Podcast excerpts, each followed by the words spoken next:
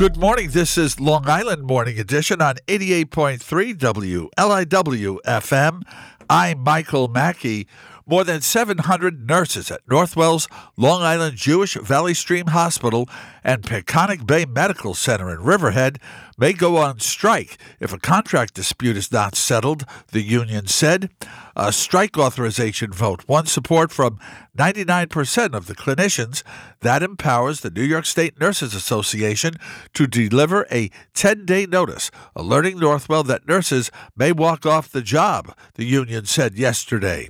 The labor organization said it was continuing to negotiate with the new Hyde Park based health system over compensation and staffing ratios.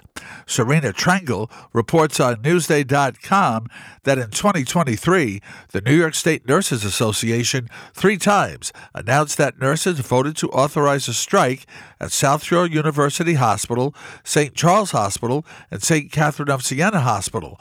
All then reached agreements with their employers in time to avoid a work stoppage. The contract agreements came with double digit wage increases over the course of three years.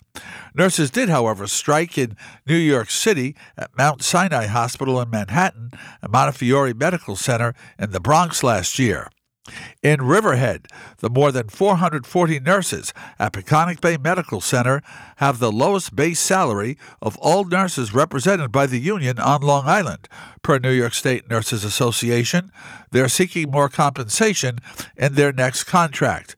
Northwell has spent months bargaining with the nurses whose contract expired at the end of 2023, said health spokesperson Barbara Osborne.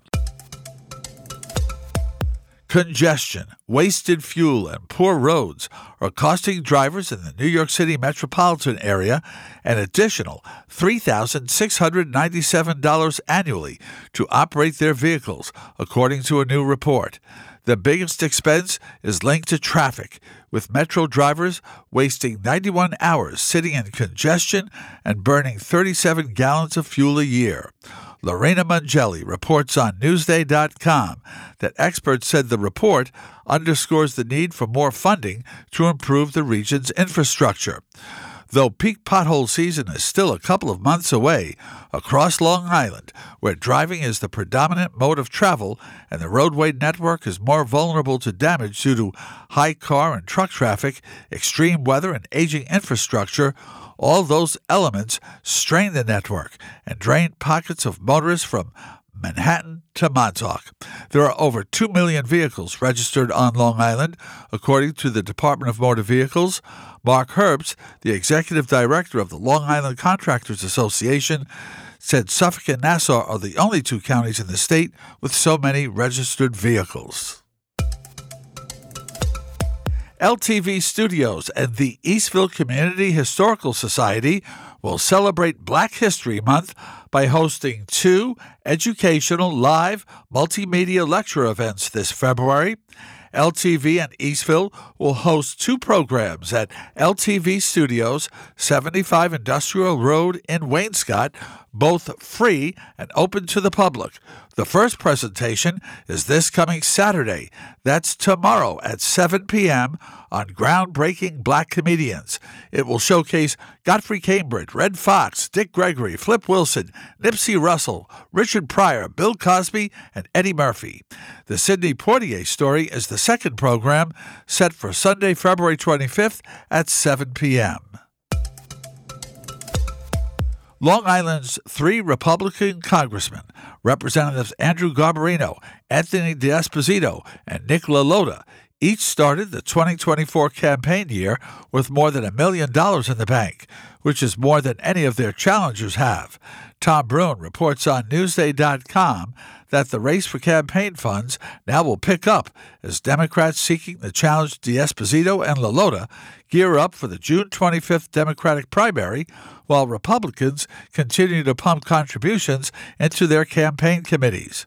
Long Island is one of the most expensive media markets in the country, said Steve Israel, a former eight term Democratic congressman from Long Island who once chaired the Democratic Congressional Campaign Committee. If you're an incumbent, you've got to start the election year with at least $1 million on hand. So the numbers in the report are pretty much where they should be for February, said Israel, now a bookstore owner. But if you're in a highly competitive race, it's going to take at least another million by November, he said. So the serious fundraising is just getting started. Meanwhile, U.S. Senator Kirsten Gillibrand, the junior Democrat from New York, has outpaced her challenges in fundraising as she seeks a third term.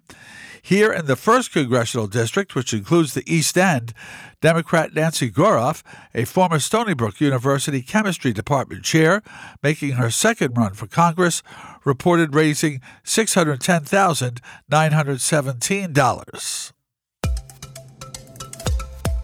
increasing the number of homes and childcare slots on Long Island and making more of them affordable is the top priority of the region's most prominent business group as it lobbies government this year, officials said. James T. Madore reports on Newsday.com that the Long Island Association today unveiled its 2024 agenda for government action at the federal, state, and local levels. The priorities, listed in an eight page booklet, were approved last week by the group's board of directors. Housing and childcare speak to the existential crisis that's facing our region, which is affordability, said Matt Cohen, the LIA's CEO and president. For too many people on Long Island, the American dream of home ownership and quality childcare is out of reach, he said. Cohen said the Long Island Association would work with governments to think outside of the box and come up with innovative housing solutions, such as streamlining the environmentally and permitting process before shovels can be put in the ground. Nassau and Suffolk counties need more housing of all types and expansion of assistance for first time homebuyers. Sag Harbor's annual Harbor Frost is this coming Saturday. That's tomorrow and the weather forecast is just right for February fun. Harbor Frost is a celebration of winter in Sag Harbor, highlighting two extreme elements fire and ice featuring live ice carving demonstrations, ice sculptures along Main Street, live music performances, and indoor children's activities. The festivities culminate Saturday night with the stunning fireworks by Grucci display off the end of Long Wharf. There's something for everyone. Spend the day shopping and dining in Sag Harbor. We are open for business, exclaims the Sag Harbor Chamber of Commerce. For further info, visit sagharborchamber.com slash events slash harborfrost. Nurses and healthcare workers at Peconic Bay Medical Center in Riverhead, who say they are seeking wages and benefits on par with those paid at other Long Island hospitals, have voted overwhelmingly to authorize a strike. Denise Civiletti reports on RiverheadLocal.com that members of the union representing the workers gathered with supporters across the street from the hospital yesterday to await the vote result. Christopher Honor, president of the union's local bargaining unit at PBMC, announced the result 99.5% of the more than 700 healthcare workers at Peconic Bay Medical Center and Long Island Jewish Valley Stream authorized a strike Honor said both PBMC and LIJ Valley Stream are part of the Northwell Health System. Peconic healthcare professionals are the lowest paid on Long Island, according to the New York State Nurses Association, which represents 400 nurses and other healthcare workers throughout the Riverhead Hospital, including imaging, laboratory, and pharmacy workers. Starting pay at PBMC is approximately $12,000 less than at South Shore Hospital and Bay Shore, another Northwell hospital. The top of the scale at PBMC is approximately $32,000 lower than it is at the Bayshore Hospital, 30 miles to the west, states the Nurses Union. In a statement Thursday afternoon, Peconic Bay Medical Center said it will continue to bargain in good faith to reach an agreement with the union, whose contract expired December 31st. This has been Long Island Local News on Long Island's only NPR station, WLIW FM. I'm Michael Mackey.